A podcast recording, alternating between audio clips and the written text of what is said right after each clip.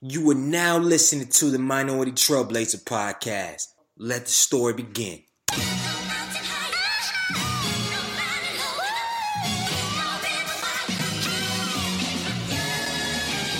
One time for the lovers, two times for the ladies, three times for the brothers, four times for the babies.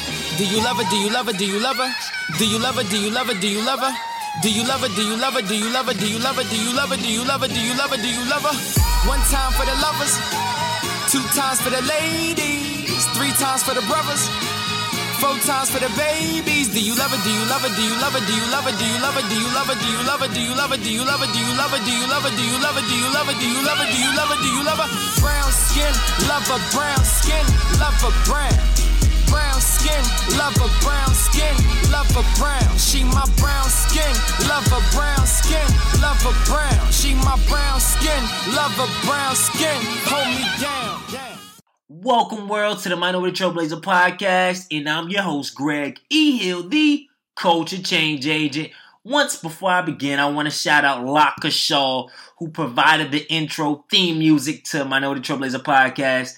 Matter of fact, he just had an album drop. It's on SoundCloud. Look out for him. Locke L O C K E on SoundCloud and L O C K E also on Apple Music. Check out his last album. It's nuts. It's crazy. We might get him provide a season four intro, or we might just keep rocking with this one. I just love the vibe. Brown skin, love for brown skin. I'm my bad. I'm just hype. I'm hype. Also, special shout out to you listening. Y'all stay with me, man. 56 episodes. And throughout it all, y'all continue to download, you continue to share with your friends, and I appreciate you. I do not take you for granted. Also, if you have anybody or want to refer anybody to be viewed on the podcast, I'm opening up season four and five guests for the show. I already have a pretty good lineup, but I can take some new additions. So make sure you add me on Twitter, add me on Instagram, send me an email, greg at gregehill.com. Make sure you let me know. I will try to get them on air. We can have that open up that conversation please make sure you do that. This episode is going to be great. I'm interviewing a boss, but a boss with an A, B A U C E. And she is the online founder and editor at Bauce Magazine, a lifestyle magazine for self made women of all these descents. And what I'm telling you, matter of fact, it's venture capitalist backed and funded. I was like, how do you get a magazine venture capital backed? I don't understand how that happens. I, I want to get back. Why can't we get this podcast back? She gonna tell us how to do that. But also, she has amazing layout online. Make sure you check it out. B A U C E mag.com, baucemag.com. Amazing layout of website, amazing interviews, amazing articles about real world stuff that, that men can benefit from too, but definitely are women that are shaking up corporate America, shaking up the entrepreneurship lane, shaking up lives, shaking up stomachs, and giving giving out uh not giving out, but bringing people into the world, all that good stuff. So make sure you check her out. She is a testament. Yale created, but from the motherland. Let me get off the mic before I say something crazy. but a quick update, y'all. Man, it's like, yo, why is this year going by so fast? First of all, I'm North Carolina right now. Woke up this morning about 26 degrees. I'm looking at my fro. I didn't grow my hair out. My fro all patted down. I'm like, where my left at? And I'm just like, yo, I'm about to be 28. My birthday's in September, but I feel like ever since 25, I've just been running to get to 30. And when I get 30, I'll be running to get to 40. So I'm like, life, slow down. Life slow down, life slow down. And I, I, I want to talk about it more on next podcast because I'm in a weird place and I need some advice as far as just what things are going on around me, what things are going on in the world, and how I really want to impact it. And I want to get some listener feedback, but I don't want to jump into it this show. But make sure you check out next episode. I'm gonna dive right in and share some personal stuff that I think y'all would uh, benefit from and hopefully identify with too, because I, I feel like maybe a lot of people in the same place I am. Please keep me in your prayers. But let's pivot. We about to jump right into the show. I'm not doing a seven, eight minute intro this time. I got y'all next podcast, but this podcast is all about our guest. She's about to add value. She's about to be inspiration.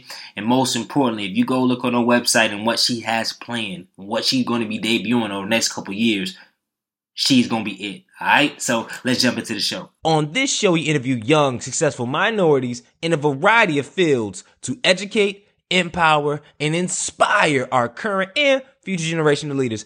And you already know, I've said it 55, 56, going on 57 times. I got a show for you today. I'm gonna read a snippet of the bio and then we're gonna jump right into the action. She calls herself a witty diva that it makes the impossible possible. I like it. And she is the founder and editorial director of Bauce Magazine, a lifestyle site for self-made women of color.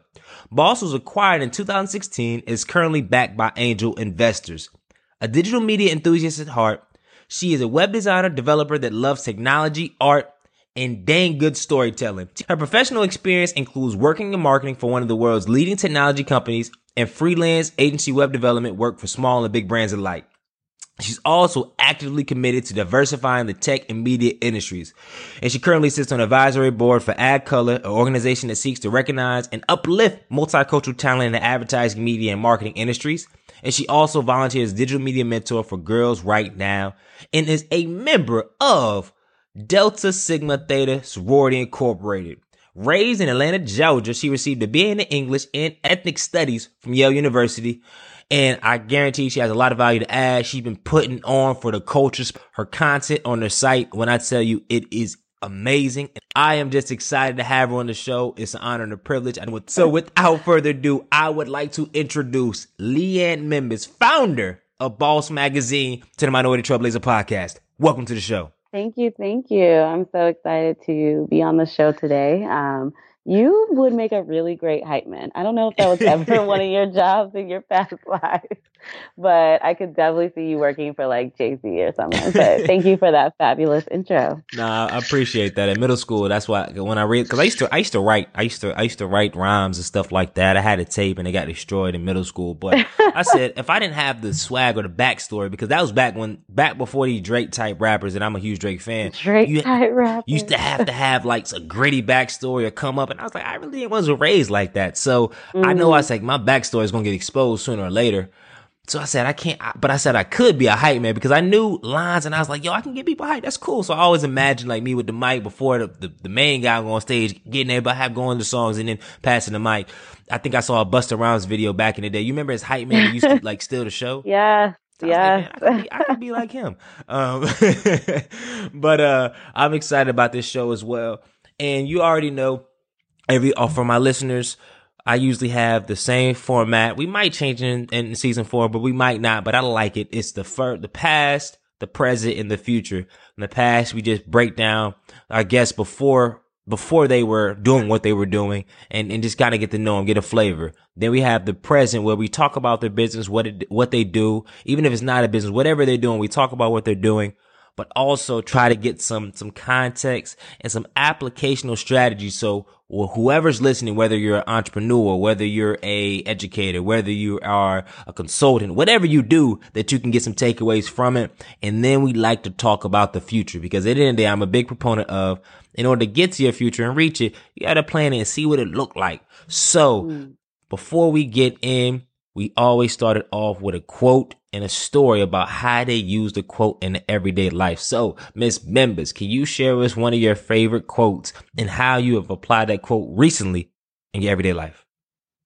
Yes, yes, yes. Um, I think there's so many that I like live to, but I would say one of my favorite quotes, um, and I'm not really sure who's the author of it, but um, it pretty much goes like, um, if you talk the talk, you must walk the walk. Um, and the way I apply that to my everyday life is the fact that I really believe in the importance of being a woman or a man of your word, um, being impeccable with your speech, um, and just being a person that someone can trust and lean on whenever you say you're going to do something. Um, and also, not only for other people, but holding yourself to your own um, words and standards. So um, it's something that I remind myself of whenever it's like, you know, I need to be accountable, whether it's Liane, you said you're going to iron your clothes before you woke up this morning, um, or if it's something bigger like, yo, we said we're going to do um, a video interview for Bauce and we want to make sure we,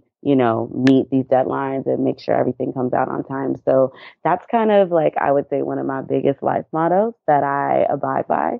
Um, and I just see it throughout every aspect of my life with myself, my friends, my family, um, and with other people as well.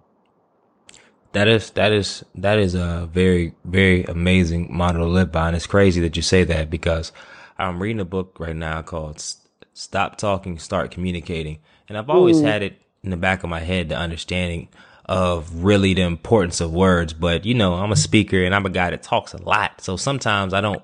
I'm not economical with my words. However, it's it's it's it's a science, and it's, it's people that do what they say they're going to do those are usually the people that that blow. When people just say a lot but do a little, even if mm-hmm. the stuff mm-hmm. they do is good, it's, it's gonna it's gonna erode trust in other people. It's gonna erode confidence from other people because they fall through and then they never really get to where they need to go. And I, exactly. I am and I'm one of the biggest proponents of that. And I think that's I, I, think a lot of people's challenge. Some people's challenges they don't say really enough, but some people mm-hmm. challenges they if you're a people pleaser, then you always want to appease people, make people happy, not say no. So then you find yourself half heartedly saying yes or saying, Oh, I got you on a lot of stuff that you really, they're not really pertinent. No. Yeah. no, I really think just speaking less, doing more is a great way to kind of embody that level of like silent integrity to some degree. So that way, you know, I mean, and a lot of times you're right. It's like we overcommit or we say we're going to do stuff, then we don't do it. And it just like makes you look bad to your friends and everybody. So sometimes it's just better to, you know, speak less, do more, be a woman of your word. Um, you know, really do what you say you're going to do. That's really how you build confidence in others and confidence in yourself. Question to that though is like, how do you do? I mean, it's, it's, it's you know, it's like, how do you do that? You just say no, but it's like, it's simple. It sounds, it sounds good here, but say, a friend says, "Hey, real quick, I got something going on. Hey, do you think um um you think you would like to come over?" And in, in your head, you're like, "Okay, I'm probably not even gonna make that way." But like, sure, I'm gonna think about it. Even it's like, no, that's really a night. You can be like, nah, it's, just, it's not it's not a good time. But then sometimes you can say, "Oh yeah, cool, I'm down." Knowing you're not yeah. down, and you know you're gonna send a text message like three hours before, like, "Hey, something came like, up." I'm not sure. that would be so terrible. You know, I really, and I, I say this because I feel like I learned this in college um, it was so like everybody wanted you to do this or like, hey, can you help me with this? Can you help me move? Can you come to my bank? Can you do this? And I'm the type of person that, you know, I really try to be a good friend um, via my actions. Like I really try to go above and beyond for people. Um, but I learned after a while, you know, sometimes overcommitting for others, you undercommit for yourself. Um, and so, you know, I, I would find myself trying to juggle 10 things, or I'd be at someone's event for three minutes and then, like, oh, gotta go to this, gotta go to do that. and I realized, like, you know, even though I was saying I was committing to all these things with my words, like, my action wasn't showing through. I wasn't really present because I'm already thinking about the next thing I have to go do.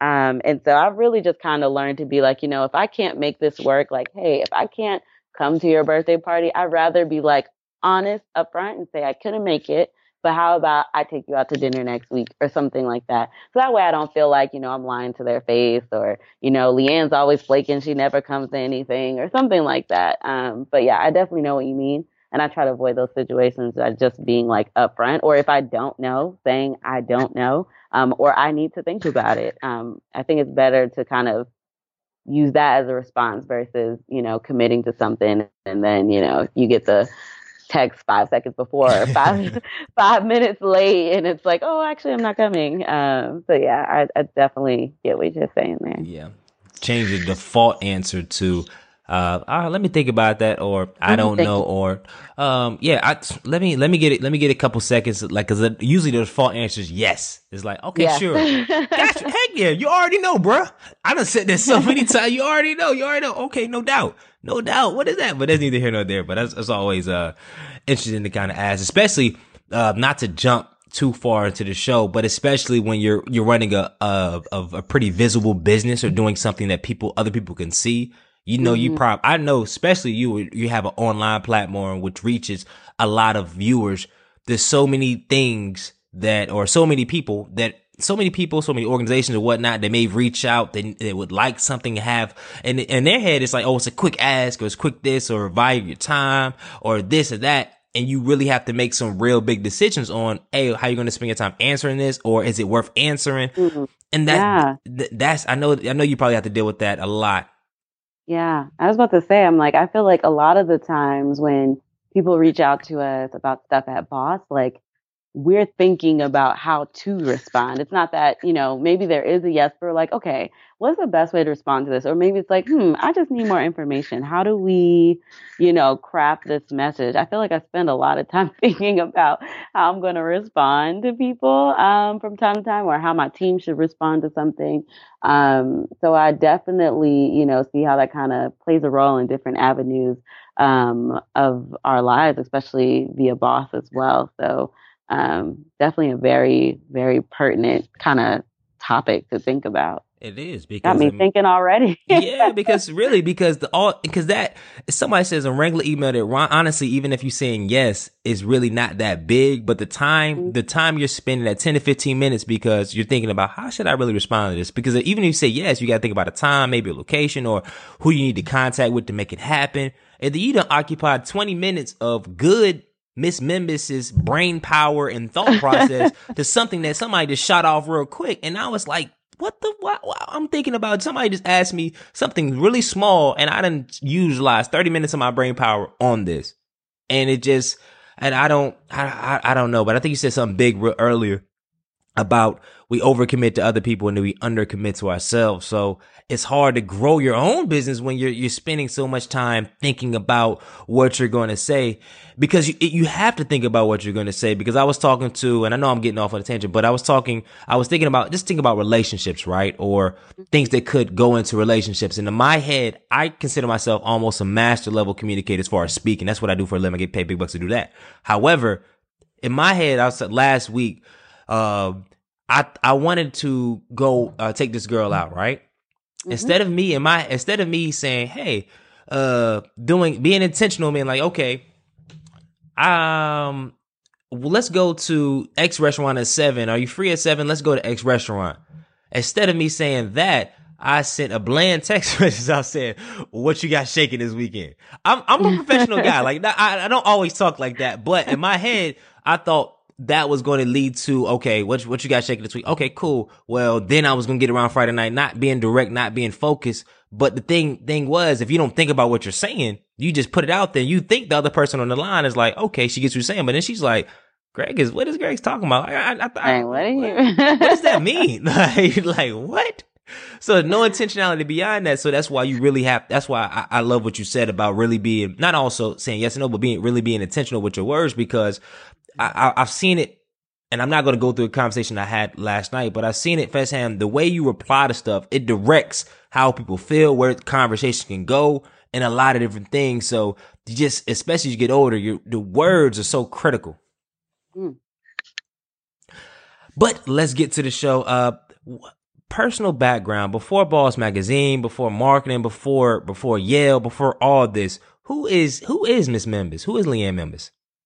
Yes, um, she is a, a Southern girl. Um, so I grew up in Atlanta, Georgia. Um, both my parents are Nigerian, so I'm a Nigerian American, African American, um, and proud of that. Proud to know um, that culture and that heritage. Um, but growing up with Nigerian parents meant growing up in a strict household. Education was always first. Education was always important. Um, I didn't grow up with a lot of money, to be honest. Um, we, you know, when I was, I would say around, I think between the ages of three and five, you know, we lived in like public housing for a bit, um, had food stamps from time to time. And then eventually my dad was able to get like a little bit more of a, I guess, secure working class job, um, working with like some hotel chains and stuff. Um, and so we were able to kind of move up out of the situation we were in um, at the time and then kind of continue to grow our family in Atlanta. Uh, so as a young girl, I thought I wanted to be an author. I was obsessed with books, obsessed with reading. I read like Goosebumps all the time, like oh, all of these, ooh, everything. I love, I love, Goosebumps, which a lot of people thought I'm like a girl. Why do you like Goosebumps? I was just so obsessed with just the series and like different things like that. And so I was obsessed with that. I think I wrote like a book or a young adult novel. I don't even know what it's about anymore when I was 16. I think I have it saved on a floppy disk somewhere in my mom's house. Floppies. But I remember the yes, flops. Floppy disk. yes. On Word. I wrote it up on like Microsoft Word. I, I think it was, it was pretty long. Um, but I think I was a little proud of myself then. But So when I was younger, I thought I was going to write books for a living. And then I realized by the time I was in high school, like you have to pay bills when you're an adult and be a real person. And, you know, not saying I could never write a book, that's still a dream, but, you know, it definitely uh, takes time and effort to kind of get yourself stable and grounded as an independent adult. So I think that's when I started to turn to media as a platform for where I was like, you know, I could find a secure, stable job and this is what I love. Um, and so my interest in books started to transition towards magazines. Um, and at the time, back then in the day, there were a lot of different kind of publications out. I mean, mm-hmm. you had a lot of your major titles, so the Glamours and Seventeen, and like Condé Nast and Hearst. And then, you know, I think there was a small point in time there was like Honey magazine for Black women. Honey, yep. so cool, yes. I was like, this was so cool and so inspiring because there wasn't a lot of stuff like that. You know, you had Ebony, and then there was Essence, but for like a young um, woman of color, like Honey was very inspiring. And I was like, you know, I would love to work for a magazine one day. Uh, so I feel like the Liane before, you know, Bauce and College and all this stuff was, you know, a young girl that dreamed a lot. I had big city dreams. I wanted to move to New York from the time I was maybe 12 years old. I'd never been to New York, but I was like, you know, that's where all the media companies are. That's where the writers are. That's where all the literary agents are. Like, I need to be in New York. Um, and I feel like I've grown into this like city girl that loves cosmopolitan places. Uh, but I'm still like a Southerner at heart that loves hospitality and, and loves the Southern charm and loves being a lady and all that stuff. So I would say that is kind of the essence of who I was. I was also a little bit of a tom girl. Um, I used to climb trees. I used to make mud pies. I used to be running around in the fields with my. I have an older brother, so I would like play football with him, and I didn't know what I was doing. I was always getting hurt, but um, yeah. So that was a little bit of me. I was kind of like a tomboy back in the day, and then in love with media and stuff, and then transitioned, I guess, more so into like a diva like city girl that I am now. So it's interesting to even think back to um, that little Liane and who she was. Yeah, that's crazy. It's, it's, always good to link back, and then it's like, when did when did I get so tainted by the world? yes, I was like, I was so innocent. Like, what? When so, does that turn yeah. occur? Is it current in college when it's like when you dealing with real, or, or does it is it after after college? That's you know that's just when it gets weird. But that's I don't know. Yeah, feel like I think it has to be. I feel like I mean you don't really really know what it's like to live life until you're really on your own. Um, so I feel like senior year of college graduating, I was like, oh, this is what real life is like. Like you pay bills and you do all these things and you live with strangers and you try to figure out stuff. Um, so I think for me, I would say college was you're still kind of a little protected, mm-hmm. um, but you're on your own a bit. Um, so I think I would say that's when I began to navigate things, and that's when I was like, you know, started to become a woman and dealing with the real world. But definitely after college was like, mommy and daddy are not, you know, giving me an allowance anymore. Not that they did really ever, but really like you are on your own. Like they're not paying for my flights back to Atlanta. Liane is. So that's when it, got real. It gets real. And then you have to think about, and this is small, but this is real, your schedule. When you get older, you say if you get your first job, it's like, so what do I really do after work? It's like, okay, I have to work five to nine. Like,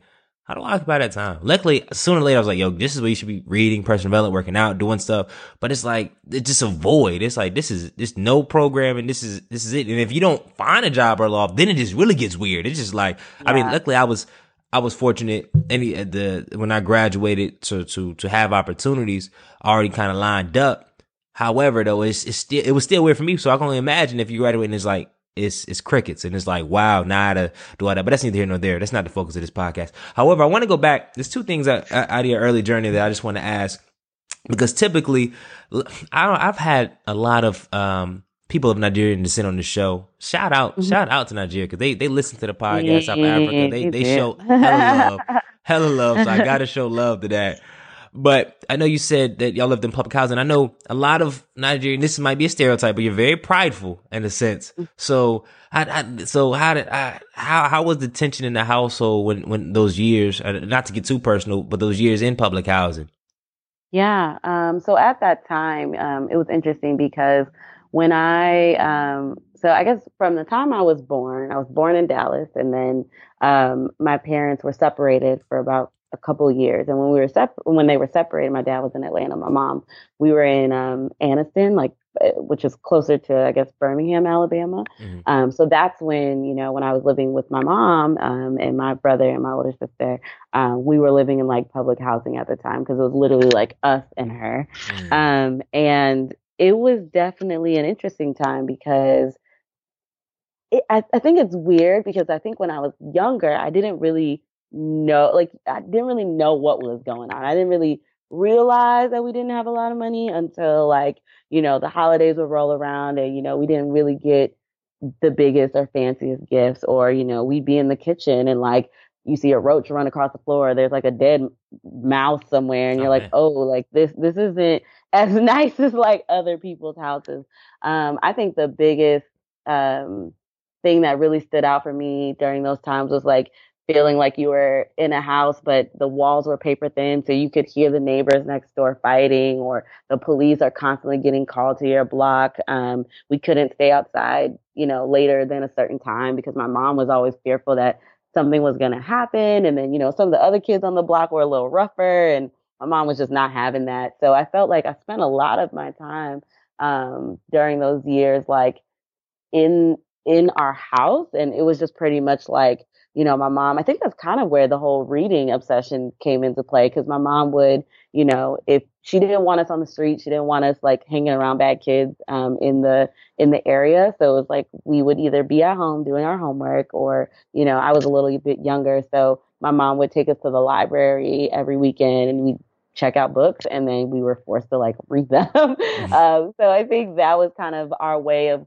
being able to create a solace and cope in those conditions because it wasn't the easiest. Like sometimes there were weeks where, you know, we didn't have that much money to eat or, um, you know, my mom's just trying to scrape things together and make something for us. Um, and so it, it definitely, I would say was a time that I vividly remember the details and how hard it is to raise a child in those kind of conditions. And I think it's one of, it's kind of been a main motivating factor for me to be like, you know, I want to get to a place in my life where I'm successful enough and, you know, able enough to raise a child in a more um, nurturing environment because it is it is definitely rough in certain parts of this country um, in the world. So yeah.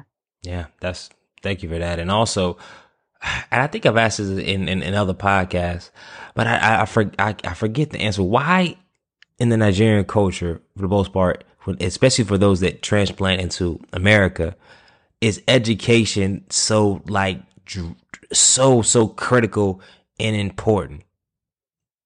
I would say because for my parents who grew up like in villages, and we're talking about places where there are no toilets. Like you go to the bathroom, um, maybe in a room that has a hole in the wall or maybe outside. Um, for them, growing up in those spaces, education was always seen as the way out of that. You know, they would see people in their families or, you know, distant relatives go off and leave and go to university and then they're living in like the cities or they've migrated to another country and, you know, in their head they have all these visions of what it means to be educated. They watch TV, American movies, and think about coming to America. And it's like, okay, the only way you can really get there is if you go to school and that's how you rise out of poverty. And I mean, I, I mean, I even think to some degree you see that a lot here in the US. It's mm-hmm. like, if you can just get yourself to a certain level of education, whether it's just like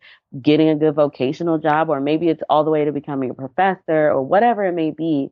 Um, and school's not for everyone, but I will say I just feel like Nigerians like that is the essence of making it from literally nothing to like, okay, I might have something or I could have a, a home with four walls or, you know, my, my place can be conditioned or, you know, we can have proper electricity. So my parents really very much grew up on that kind of mentality and they raised us to be the same way. Like A's are A's, B's are like having an F and you're gonna get yelled at or punished. Um, they just stress the importance of perfection. I think and the second layer is also the fact that they know what it's like to be an immigrant in America and how that's kind of almost a double um, a dual kind of disadvantage for them. It's like, you know, not only are we people of color, not only are we black people or brown people, but we also have these accents. We're, you know, we're immigrants. Like it's almost as if they had to work 10 times as hard as their counterparts to be successful. So for them, I think that's why they push us so hard. Or I know why my parents push me so hard to, you know, read your books or learn this. Oh, you finished your homework here, do this. Like don't watch TV or don't play with these people or don't hang out. Like it was very much like, education, education, like is the way. I think I remember my dad even said like, you can't date anyone until you get a college degree. like I'm like, okay, dad. Like, what about prom? Um, they were just. It was just like that's how much it meant to them. Like I was not. I feel like until I graduated from college, like I couldn't do anything, and so um, yeah, for them, like that's kind of a big thing, and you know, it's kind of stuck with me as well.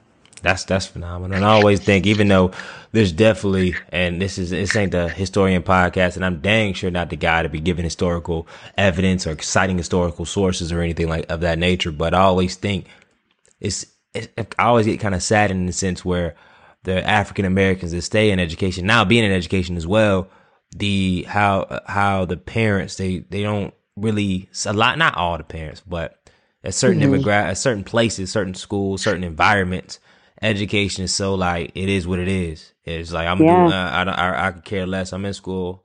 And you have to do so much just to get them to do so little. Mm-hmm. And it's like, That's man, right. what in the world? But then you and I went to and, and, and this happens in majority of schools. The international students they come, they getting 4.0s.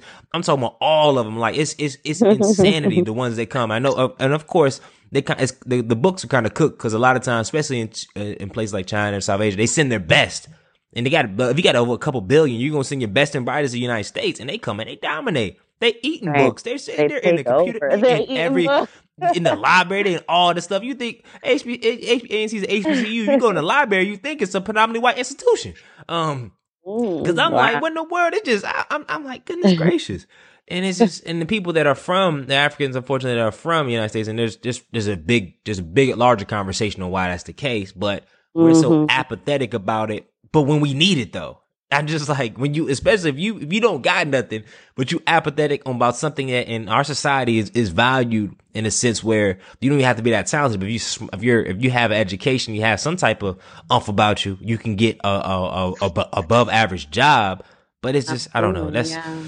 that's a conversation for another that's day. That's a whole nother podcast. Yeah, that's a whole other podcast. But uh, and before we get to, because I did want to ask one question about college, but before we get to there Goosebumps. Did you like? Did you like the Goosebumps books where you get to create your own ending, or Ooh. you can like go to the one where it's like? I don't think I ever read enough of those. I mean, I kind of read the typical series. Um, so oh my gosh, like the ones with the talking dummies and like the oh, yeah, the horror houses, and I literally I don't even know what it was about like because I'm like, they weren't really scary books, but I think I just like the mystery kind of aspect of it and figuring things out a little bit. Um, and just the way they would describe things. So, but I never read they, I didn't even realize there were ones where you could create your own ending like my for my for my for my listeners right now, I know y'all remember. Comment on the SoundCloud, wherever your your platform you're on. There's these books where it's like, well, if you want to go behind the door, turn to page 87. If you would like oh, to, yes, I do remember it now. Yes, yes, yes, yes, yes. Those were the game changers. Yes, that was that was innovation in its time. Like I've never, I don't even know if people still do that, but I was like, like that was different because I was like, Goosebumps. I feel like was the only kind of series that had that. And that was super cool. And it was like you could get really far in. I remember I would get really far in and then, you know, I'd choose an option. It was like, oh, it's over, you died Bruh, or something crazy. And it's like, no, no, no, go back. Like, I want to live again. And then I'd change to a different place. Oh, no, it's, cr- oh man, there's nothing like you, you turn to 87, like you almost there. You almost in. It's just like the guy comes. I was like, that was really creative. Shout out to R.L. Stine who created that. Like, pretty clever. Pretty yeah, clever. I, might, I make want to go now. I got adult money. I may want to go to Amazon just buy like the whole Right. 180 series for maybe like three hundred dollars and just read for it. That's neither here nor there. But um, only got one question about college, and I want to take this vantage point because first, what you overlooked the whole thing. How did you go from how did how did it happen uh, the, the, to to nascent poverty a little bit and then and then getting out of that but then Yale where did that come from? And then was that full scholarship? Like how was that? Did, the family hit a lick and we, they just cashed you out and got you in Yale like how, how did that whole No, no, no, no. So I think um, basically what happened with that is I so I, I would say around like my sophomore year of high school, um, I started thinking a lot about you know I want to go to college, but I want to go to a great college. And my mom, I think for a long time would talk about Harvard this, Harvard that, and I'm like I I didn't want to go to Harvard. Um, I think it was just like my mom would always talk about you know you got to do the best, you got to go to the top, you got to go there. So she would always talk about going to Harvard. Um, and Yale had not even crossed my mind. I don't even think I was really super familiar with all the Ivy Leagues. You know, I had heard about Yale, I heard about Princeton, but they were so distant and foreign to me because I was like, you know, I don't think they would accept kids like me that are, you know, from like working class immigrant families, you know, because I heard about these schools are like they're really expensive and they accept a lot of smart kids and a lot of them go to private schools. So I just felt like I never stood a chance. Um, and I had a high school, my high school science teacher who basically was like, you need to really push yourself and apply to these schools. And I would say, you know, well, my parents, even if I got in, we wouldn't have the money to go.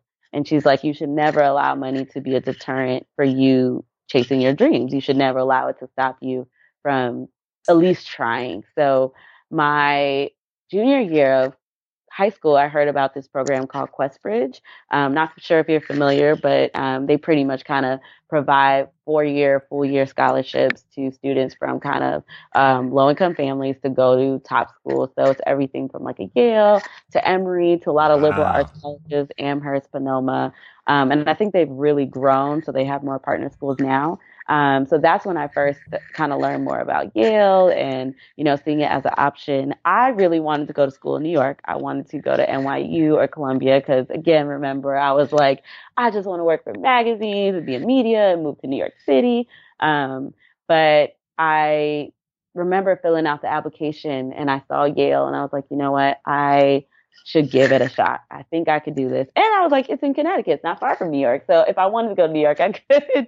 so, you know, I made the decision and ranked Yale on my form. Um, and then I ended up getting in and um, the cost was fully covered for me to go to Yale. And so um, it was interesting because I remember my getting the acceptance letter, and my mom was just so excited, like she literally cried. Um, and it was funny because she was like, "I don't know if we should tell your dad yet." Um, and I remember telling my dad, and it was like he was semi happy, but then his second question was like, "So how much is this going to cost?"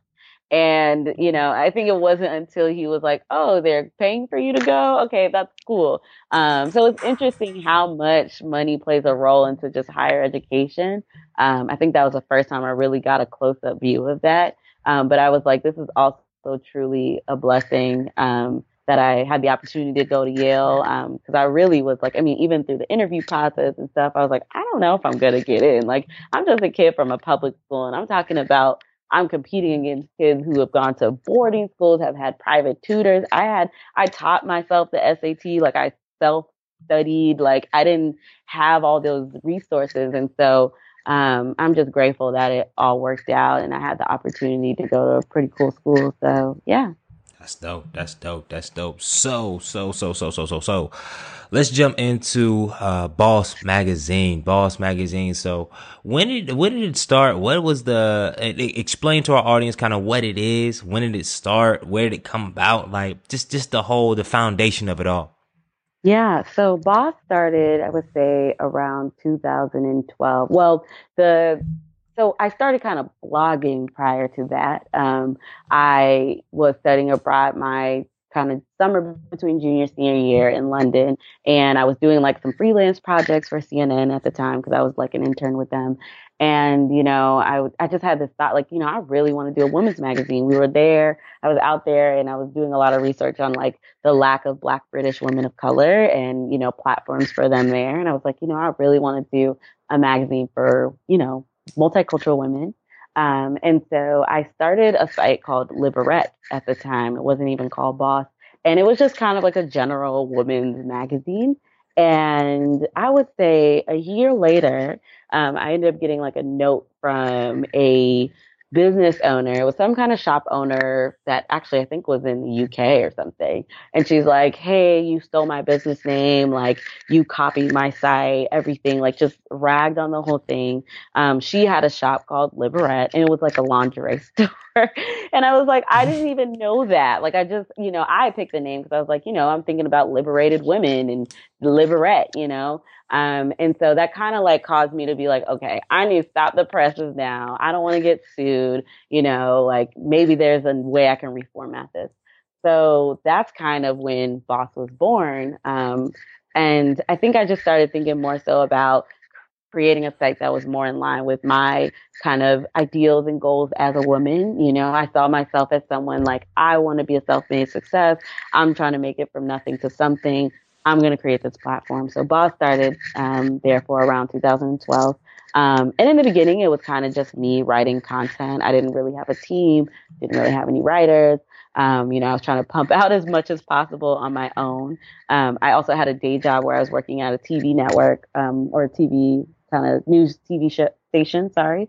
Um, mm-hmm. and so I worked nights and weekends. And um, a lot of the times, like I was in the station by myself. So when I wasn't cutting like videos from our television broadcast, I was like working on stories for Bauce or like coding things and tinkering. Um, and that's kind of when Bauce started to grow.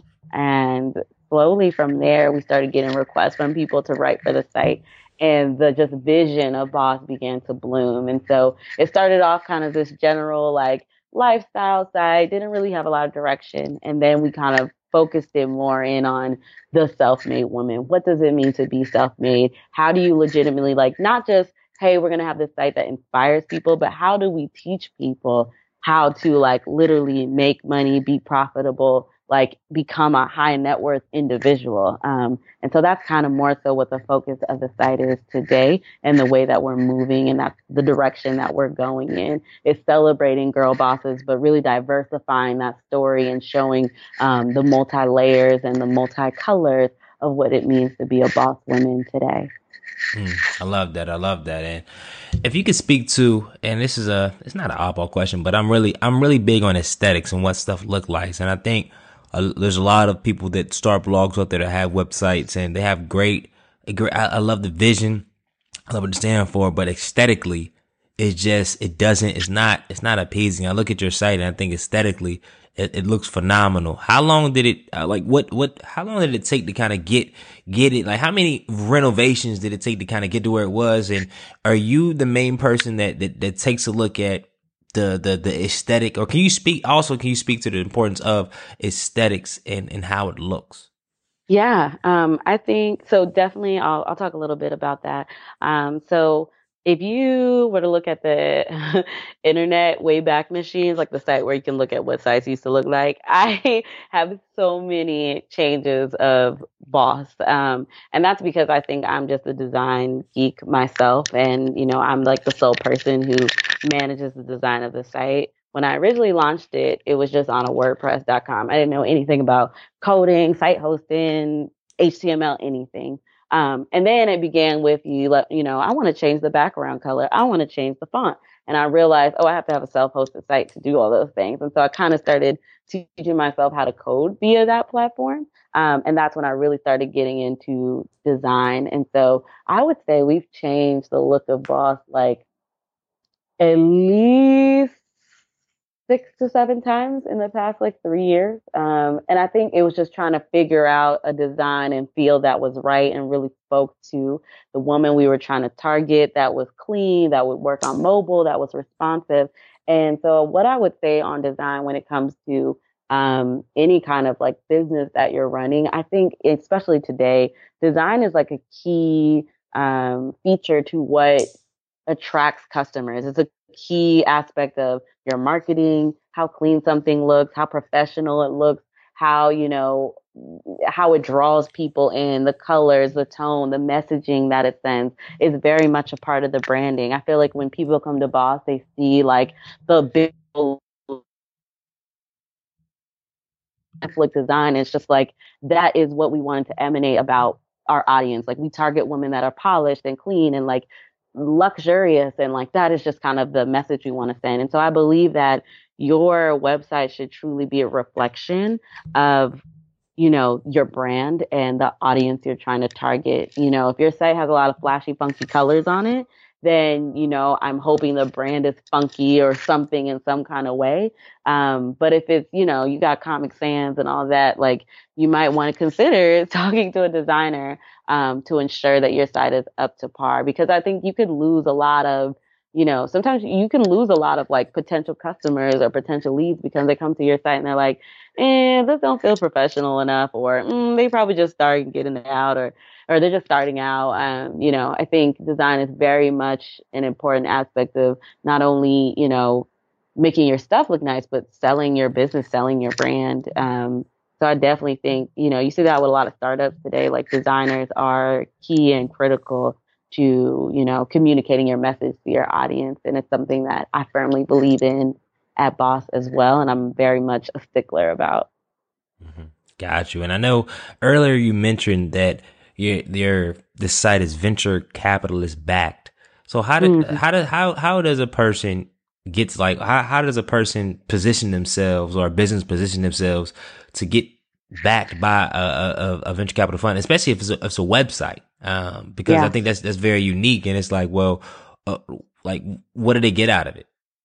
Right, right. Um, I think so. For us, it was quite interesting because um, I had done some business pitching competitions like way back, I would say like 2011, 2012, a little bit for Bauce, and didn't secure kind of funding from those avenues, but I think um, that kind of got it, that got people talking and sharing information. And I remember that a um, kind of small angel investment firm based in uh, the Midwest, they had found me on LinkedIn and they saw my site and they like like they reached out to me and they're like, hey, like we really love what you're doing. You know, we'd love to support you with this venture, et cetera, et cetera. Um, and you know, there were kind of like months long conversations on that because it's, you know, I'm like investors, what do they want? Like, are they trying to take my stuff? Like, what's going on? Um, and so for us, to really position yourself, or I would say for anyone, um, I think that's why like design is also very critical um, I remember the investors talking to me a lot about, you know, your site looks beautiful. The content is very rich. Um, you have a unique positioning. I think unique positioning and being able to differentiate differentiate yourself in the market is very important.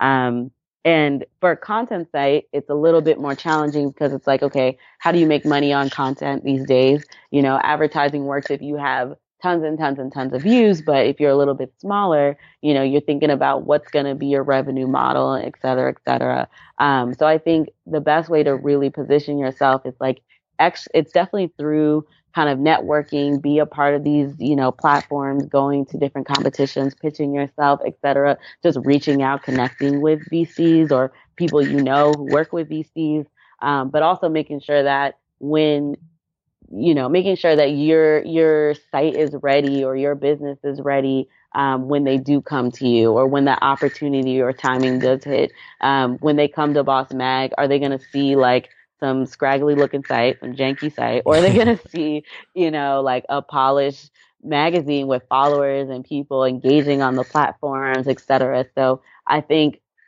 making sure you're dressing the part and looking the part. You know, it's how they always say, like, when you work at a company, you want to dress like the CEO so people will take you seriously and one day you'll be the CEO type of thing. Mm-hmm. It's like making sure your business is at that level of like, you know, we could be venture backed, we could be, we could have investors, like we look like we have that money. Um, so that way when the, the opportunity comes knocking at your door, you know, you're ready to get it. Um, so I hope that answers the question to some degree. No, that but is, that's, that, that's, yeah, that's how I would think about it. Got you. That, that, that was a, that was a great answer. And, uh, how was it during like the cricket stage? Because I know every every majority of sites, some sites they come, they start off and it is boom.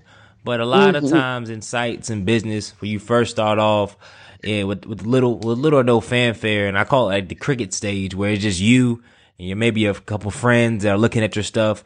Um, one, how was it during your, if you had initial cricket stage? And then also, how did you keep your confidence, um, high when, when you first, and it, it wasn't a lot of viewership and it was really just, just you and the platform?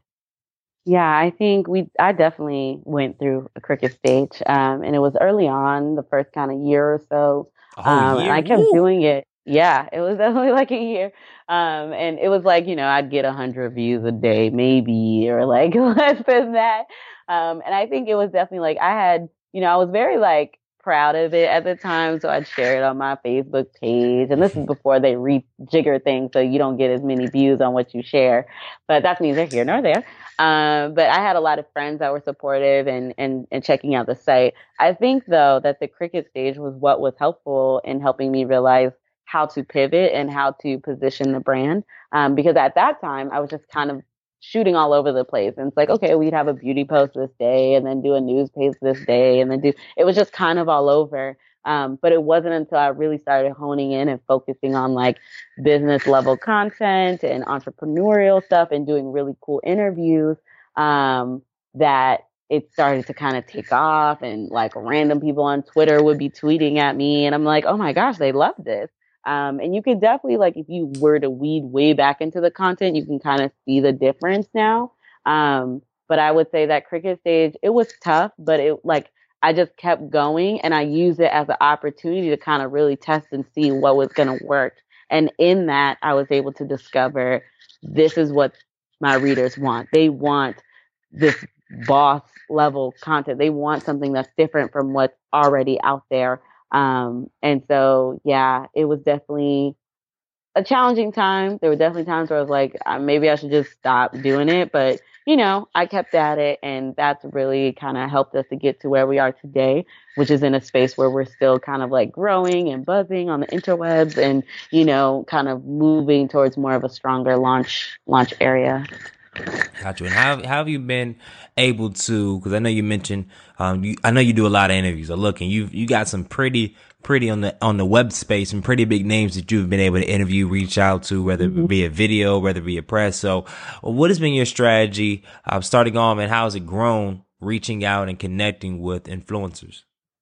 Yeah, I think so far a lot of um, how we've been able to capture boss women on our site has been both um, people reaching out to us and people and us reaching out to people. Um, I think I remember back in the early days, it might have been really hard to secure an interview with some of the people we have on our site now. Um, but then I think, you know, it's, it's, it was always really cool to hear from like, you know, um, um, if, for example, let's say, I don't know, this is idealistic, but if Gabrielle Union's like publicist reached out to us or if Issa Rae's publicist reached out to us, um, we'd get emails like that. And it's like, whoa, like people think Bauce is really cool. Like, of course we have to secure that interview because having this person on our site helps us attract other boss women to our site. I think it was when we did the, um, one of our writers did an interview with Malik Teal and, you know, that got a lot of traction. And then we started hearing from other people.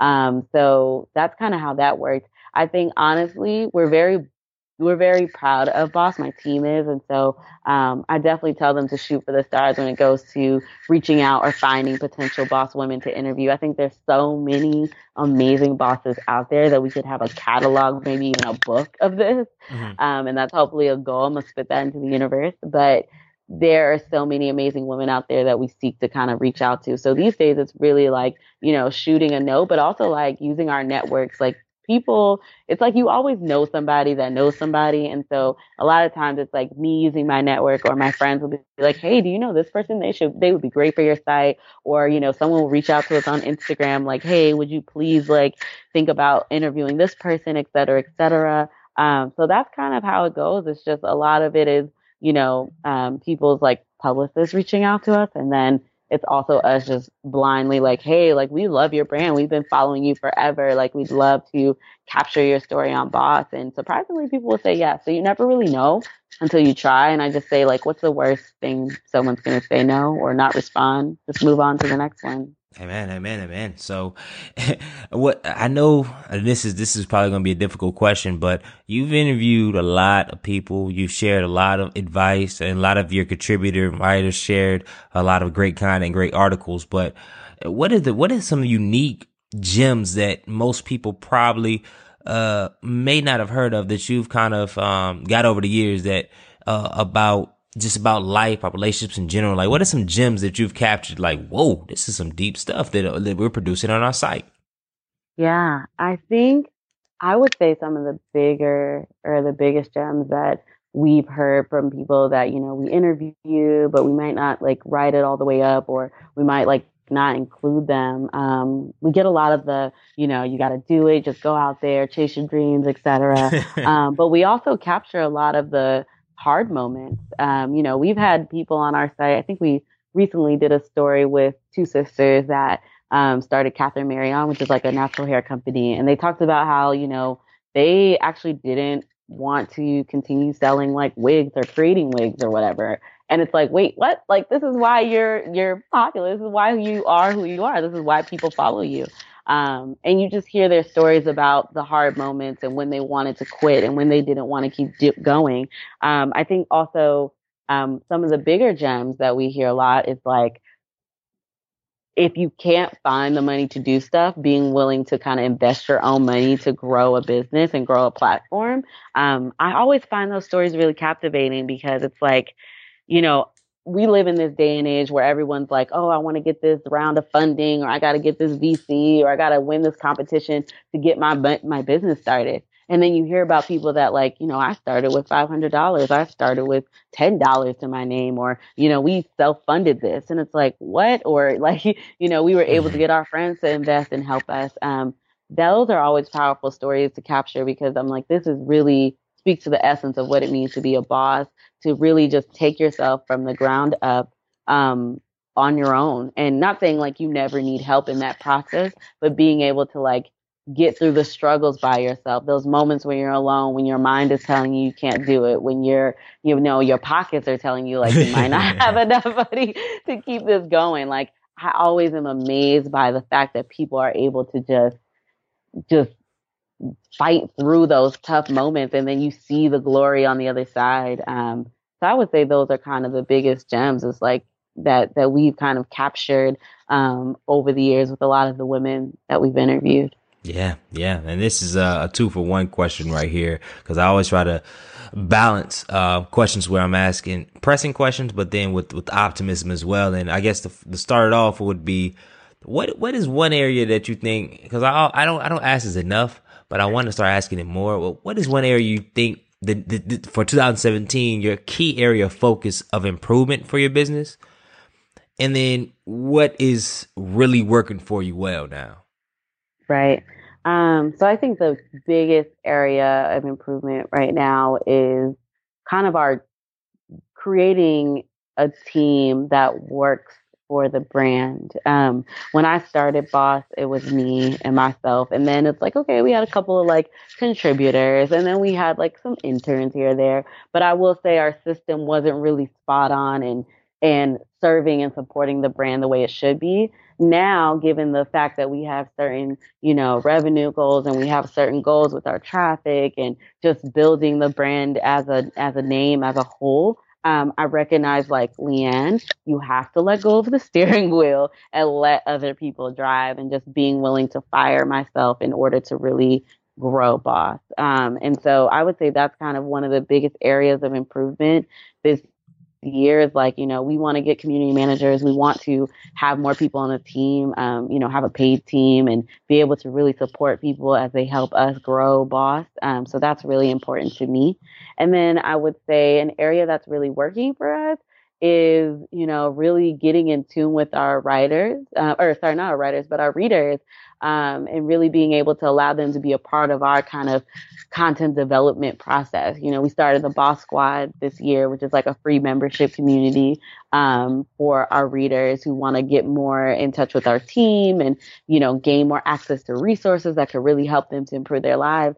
And, you know, sometimes, we, you know, we reach out to them like, hey, what kind of stories do you want to hear? You know, if we were to interview a self-made millionaire, what, what would you ask them? And just having them feel like they're more integral part of the process is a really cool thing. It's almost as if I feel like I have an extended team outside of my team. And so, um, yeah, so it's like it has a two for one kind of kind of um, positive benefit there. And I would say that's really been working for us in regards to just growing the brand, growing a community, like building up little bosses. Like I just love the idea of like helping other people shine and grow. And so that I would say has been a really key kind of positive point um, outside of the areas that we need to improve in.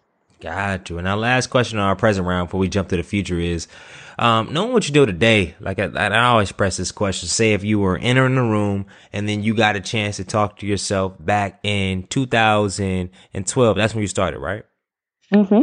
What, what would be some advice that you would share with yourself? Oh, oof, oof.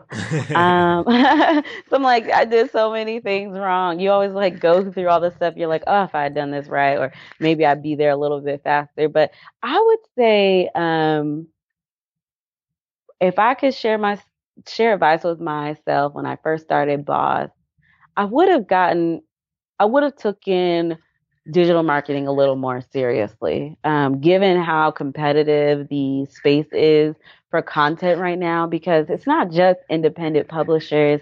It's not just that, you know, the, the traditional kind of legacy publishers out there. You've got corporations creating content. You've got, you know, small businesses creating. I mean, there's so much noise. Um, and it's such a saturated space. And I think when I first started, you know, I kind of teased at the whole Facebook changing their algorithm thing. But back in the day, it was like you could post a post on Facebook and get all these likes, and now it's like okay, you got to pay to yeah, get. you're not paying for the advertising. You're gonna right? You, you ain't get, how many you gonna lose. it's like a whole locust drive. Like it's really, really, really quiet. Um, and so yeah, it's like I think at that time. I feel like, okay, if I had kind of gotten ahead of this back then, maybe we'd, you know, been hit X amount of views or we would have been had 20,000 followers, etc. Um, you know, we're definitely in that space now. We're getting there. We're definitely growing. Um, but I would say that would be the one thing is like, Liane, really take digital marketing or marketing the brand more seriously. A lot of people look at marketing as like this necessary evil. It's like, ugh, I got to spend money to, you know, promote my business. Why? Um, but to some degree, it's like you kind of have to you know, tell people where your shop is when you first open it. No one knows where it is. And then hopefully that word of mouth will spread and you won't have to spend so much in the long term. Um, but really just seeing my site as a business and taking that marketing more seriously is kind of the biggest thing I would have, would have, would say to my 2012 self. so yeah. I got you. So let's transition to our future round. So what's next for Bauce Magazine in 2017 and beyond?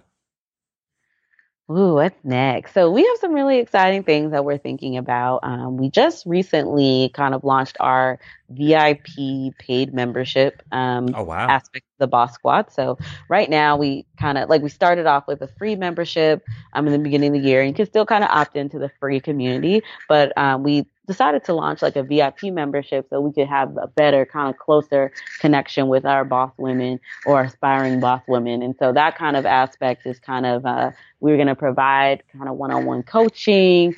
Um, it's more of a mastermind group to really make women be more actionable and accountable to their goals and say, okay, if you join the VIP group, this is your goal going in. When you leave, these are the things that you're going to get out of it. So definitely kind of offers courses and stuff like that, that kind of content for them, a very more like premium level um, of access. So that's one thing that we have cooking. And then another thing that we're kind of considering is getting into the space of incubating um, businesses for women, uh, multicultural women in general. Um, I feel like and, and this is kind of a top line conversation about diversifying the tech space, diversifying kind of the space in regards to entrepreneurship in general you know, women of color, we're the fastest growing group of um, entrepreneurs, both Black, Latinas, et cetera. Um, but we're also the group that doesn't get the most funding or access to investors or, you know, um, just support and resources to really grow a business and learn and mentorship, et cetera. Um, so we're really kind of thinking about um, experimenting with kind of like Bauce labs to some degree. Um, we haven't really built the whole idea out, but more so just thinking about really having a closer look of, you know, we have access to all these women that want to be bosses. They have business ideas. What would happen if we invested in some of those ideas and help them grow it or just help them launch it? What would that look like? Um, I'm really excited about that and, and really seeing where that could go. And it just kind of speaks to, you know, the brand and what we're creating an extension of what Bauce is. So I would say those are like, the two biggest things um, that we currently have going on for the future of the site. Oh, that that is I can't wait. That's some that's some some meaty stuff. That is some yes. meaty. um, that's going to require a lot of work that uh, with the full time job. So congratulations.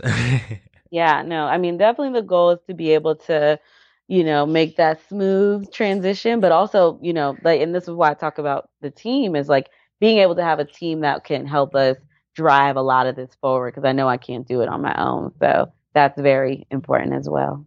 Nah, you're you're right. You're right. You're right. So, um, and how do you and how do you go about planning for the future? Because I know these ideas just come out the air, and I know everybody has different type of planning processes. But I'm always finding interesting to ask people, how do you plan? What does it look like? You're the person that has all these diagrams and vision boards around in your room. Are you the person that meticulously goes through X, Y, and Z? Are you the person that kind of just is moved by the spirit? hmm I think for me, you know, I have a lot of, I would say, so I have a few close friends that kind of advise me on Bauce to some degree. Not necessarily they tell me what to do, but they're always like coming up with one friend in particular. He's always coming up with really dope ideas for Bauce and like, hey, you should consider doing this. Hey, you could do that. He's really good at like kind of in- innovating in product ideas and stuff like that. Um, so I always kind of have these close ears to the ground, kind of being like, man, you should do this, you should do that.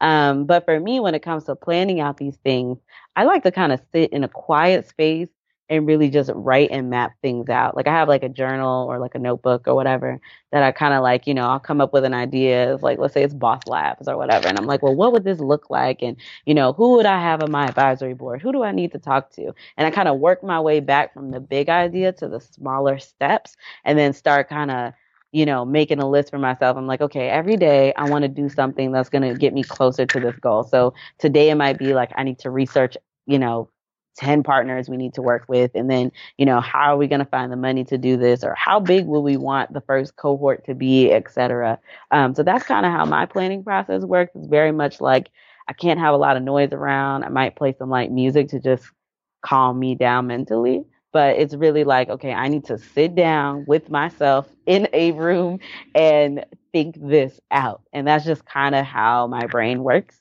and then it's like okay once i have thought out everything I start creating the steps of execution and then just kind of go kind of full force into that. that makes a lot of sense. That's similar, similar to myself.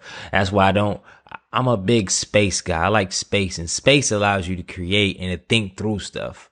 But mm-hmm. when you say yes to a lot of things, like you said, going back to what we first talked about, when you overcommit to things, then your time becomes very slim. So then you don't have the time to really think critically through, okay, I don't have enough money to do this. Okay, how can I get those steps? Or who do I need to contact to do this? Like you said, that whole process. But a lot of times we don't get to those underlying steps to get there because we're just busy help over helping everybody else out or doing stuff we probably honestly is not going to move the meter spending yeah. hours doing stuff to just really and I was I I I deleted Bible study and I was like imagine what the world would look like if we spent just say 10% more time on stuff that really matters.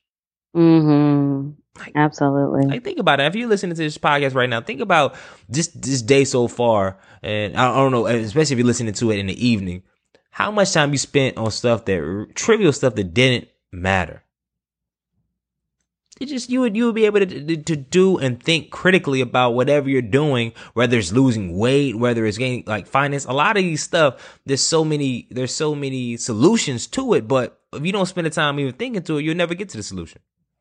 No, that's real. That's real. So when it's all said and done, when it's all said and done, how do you want to be, be remembered? Not Bauce Magazine or whatnot. How would you like Liane to be remembered? Um, I would say that I really hope that, you know, when I look back on my life or other people look back on my life, that they say Liane was a woman who tried and who conquered. Um, she was a woman who really saw a dream, chased it for herself, was super ambitious, and then helps other people do that as well. I really hope people will say that, you know, Liane was a person that lifted as she climbed. She lifted up as she climbed. Um, she was open, she was warm, she was creative, she was driven, but she was always a friend. Um, she was always there to support others. I think that's something important that I think about in my life. You know, sometimes I'm like, you know, we have this capitalist society and money is important. And yes, you know, I want to be self made, I want to be a boss and all these things. But at the end of the day, I also want to be someone that just helps others get there too and, and the same level of belief and encouragement that I give myself in the morning when I wake up or when I pray, etc. I want other people to have that. I've lived in conditions where I've seen people who gave up on their dreams or watch people that you know never had a chance to do those things. Um, and i would just hope that i'd be able to do that in my lifetime whether it's helping one person whether it's helping multiple women through my site um, just helping them believe and knowing that they could see me as a role model in that as well Love that. Tastefully said. Tastefully said. So our last round, the most exciting round, the culture change round, where I ask five questions and I get rapid fire answers. Are you ready? Oh gosh, I hope so. no, what is the best piece of advice that you have never received? Mm, oh my gosh! Wait, how am I supposed to know what it is? Yeah, I know. I, if I've never received it, huh? Don't get too deep. Um, Okay, I won't get too deep. I think um I uh I don't even think I know. I guess I would say like uh, eat healthy food because healthy foods not only make you look good, but also make you think better. It really has an effect with your whole body and mind. So I would say eat healthy food. Nobody's ever told you that? Well, people have told me to like eat your vegetables or finish your food on your plate. I very much grew up in a household that was like, clean your plate, people are starving, blah, blah, blah, blah, blah. Not saying no one said like eat healthy foods, but they've never said it to the degree of like eat healthy foods because it does X, Y, and Z to your body and really realizing that until I've done it. So, hmm. yeah. if you could add one personal habit to your life, what would it be? Um, I guess I would say getting better about like setting out my clothes before the next day. Um, because I, I struggle in the morning sometimes because I'm like, oh, I want to wear this outfit and this outfit looks really nice. It's really polished. But I feel like I would save more time if I was able to get in the habit of picking out my outfit the day before. That's that would be the one thing. Mm. So, what's stopping you from doing that?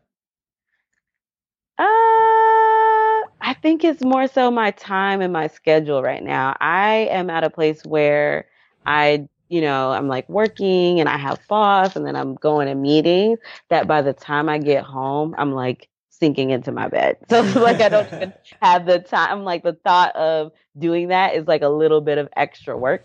So um, I'm just like, okay, how can I just plan in like five extra minutes to do that every night? Nah, I, I I completely, completely, completely understand. It's all life is all about seasons, and sometimes you just gotta address like this. This this is not the season for me to be planning my stuff. Well, next season we'll we'll give it another go, but it just I don't know because one at, time I said I want to wake up at because I, I really wake up really really like four thirty. But then in, in this season of my life, 4:30 is not gonna rock. It's just not working. So I used to get really depressed. I'm like, yo, I'm all people know me. I, I run five miles every morning at 4:30. But I'm like, this last couple months, I haven't waken up at 4:30, and I just, but I finally had to come to a agreement with myself. Like, it's this this season with my job and responsibilities and roles. It's just not what it is. What it is, and I came to that conclusion. And now I'm just, I feel a lot more better about myself because I just, I acquitted to a season, not my lack of discipline. So that, right. it's not. A, it, it, sounds like a cop out, but I'll be back at four thirty in uh, I guess a couple months. Uh, but what is your favorite book and why? Uh, I have so many. I think my you favorite couple book. If you if you if you if you need if needed. Yeah, I think I have a lot, but I would say my one favorite book is called The Success Principles. It's by Jack Canfield. He was the author of the Chicken Book, uh, Chicken Soup for the Soul series, and it's such a great book because it just talks about a lot about a lot of it is like the law of attraction and bringing in positive things into your life and just how much the mind controls like how you feel about yourself, how you think about yourself, how you live life. Um, and like the number one rule in the book is like you're 100% responsible for everything that happens in your life. Like that's it. And so being able to commit to that is just, it's really a life altering kind of thought process. Um, and just that, that book really, I would say is one of the, one of the few that really changed the way I thought about my life and the way I lived my life. Um, so that would be my strongest like book recommendation by far. Wow. That's uh, I gotta check that out. I know I, I know Jack Canfield. I seen, I'm definitely a fan of his works, but I'd never read that book, so I'm definitely gonna check that out. What inspires yeah. you the most and keeps you motivated? Mm, I would say what inspires me the most is um, successful women. I don't know what it is, the power of feminine energy or just like like girl power, but I'm I'm talking about everything from Beyonce, everyone from Beyonce to an Oprah to um, you know, Emily Weiss, like the founder of um, um, Into the Gloss, this blog and her like makeup company, etc. Like I just there's something about women that are able to succeed in very like male dominated spaces or very non-traditional or traditional spaces where there's not a lot of diversity i think it's such a powerful story and such a powerful like thing to watch their journeys watching them battle through no's and seeing how they make it and how they dust haters off. I'm like, it's such a like I feel like a superwoman just like thinking about it. It's like I sometimes channel the energy of these like super bosses and I'm like, all right, today I'm gonna get it. I'm gonna go out there and do it. So that to me is really what inspires me. I'm like, if I'm having a bad day or like I'm dealing with some crazy mess, I'm like, you know, what would Beyonce do right now? Not even think about this. And so just like keep it going. Um, and so yeah, I would say like that's kind of what inspires me is like watching other women like rise and just kill it on the daily. It's amazing. Love that, love that, love that. And last question of this round before we do our customary last question of the whole podcast is if you're the president of the United States, what is the first thing you would do? Oh, the first thing I would do is um, I would make education or I would do something about higher education and probably making it either free or just reducing the amount of student loans that people have. I really feel like, and I'm very debt averse when it comes to like life. Um, you know, I've thought a lot about advanced degrees and stuff. And I just, I, I just like, I've seen the way that debt affects people and holds people back. And like, sometimes you get into debt by making poor decisions, the poor, you know, monetary choices. But a lot of times people, especially young college grads or like even, you know, parents that want to go back to school, it's like they're almost limited by what they can do or where they can live or like even starting a business because it's like, you know, I owe Sallie Mae X amount of dollars a month. Um, so if I were president, I think that would be the first thing I would want to focus on changing is our higher education system and the way like certain schools operate almost as corporations. I just don't think people should be broke or out of luck or feel like they spent X amount of hundreds of dollars on a school and they can't even find a job to pay back those loans. Um, yeah, that's just like a crisis in our country, um, among other things. but yeah, I would say that would be the one thing I'd, I'd do first.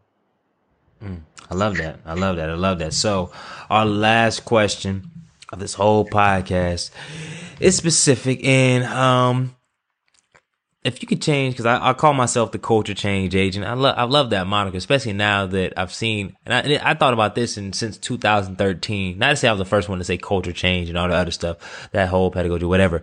But now it's, it's it's funny to see. I see culture change and all this other stuff around all across the internet. It's really a hot topic. So I'm glad that I, was one of the first to have that moniker to coin that. But I now believe that uh, everybody's a culture change agent in some capacity, specifically people like yourself and people that bring on this podcast in general that are pushing the culture forward. So it's not just, it's not just me, it's, it's, it's a lot of people. But we do live in a culture now, specifically in America, that still has a lot of room for change and growth, mm. specifically for people um, of color. So The last question is always focusing on that. And if you could change one thing about society, most specifically the things that ail our American culture for the people of color, what would it be and why?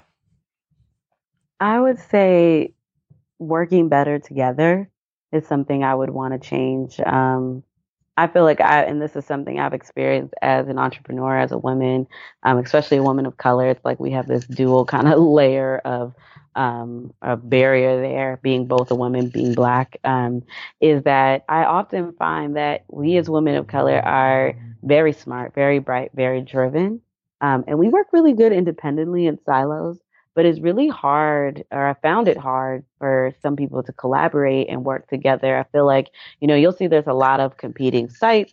There's a lot of like oh i have a black woman site and x y and z um, but just to reach out and get like an interview might be hard or you know if you don't have a certain number of views well i'm not talking to you. Not saying these are some of these like some of this is like personal things my team has dealt with. Certain certain certain some of these things sorry are things that you know just i've had in conversations with other female entrepreneurs of color. It's like you know it's sometimes hard for us to work together. I feel like you know black women we are very much strong and beautiful etc but sometimes we're almost competitive to ourselves and that's almost a detriment that keeps us from growing in upward mobility you know? And you can see that when it comes to like circulating the black dollar within our community and you know well i'm not supporting this business because they have poor service or this or that. It's like if we could learn better ways to work together i think we could really just lift as a culture and just grow um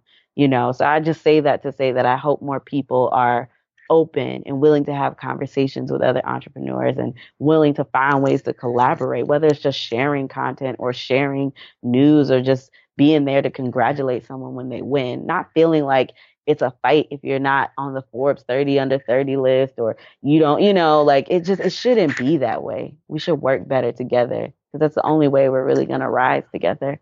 Nah, I, I I agree those sentiments wholeheartedly, and it's and I appreciate you giving me well over an hour of your time on this uh Saturday, and you're in New York right now, right? Yes, I am in Brooklyn, New York. Even though for some reason in your background, I mean, I guess because you just got a southern vibe. I don't get the vibe like you're in New York right now.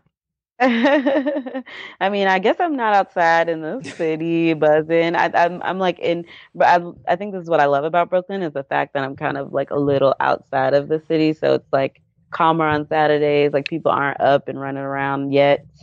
Um, so yeah, but I, I definitely appreciate you taking the time to include me as part of your podcast. It's definitely been fun. Um, and you know, I've definitely seen your work on LinkedIn and just you're you're really killing it. And I appreciate what you're doing, um, except especially for the culture. So thank you so much in including me in your journey. And you know, I hope to look back on this as a really powerful and cool moment. And I'm just glad that I got to get a lot of people before they really, really have their big moment.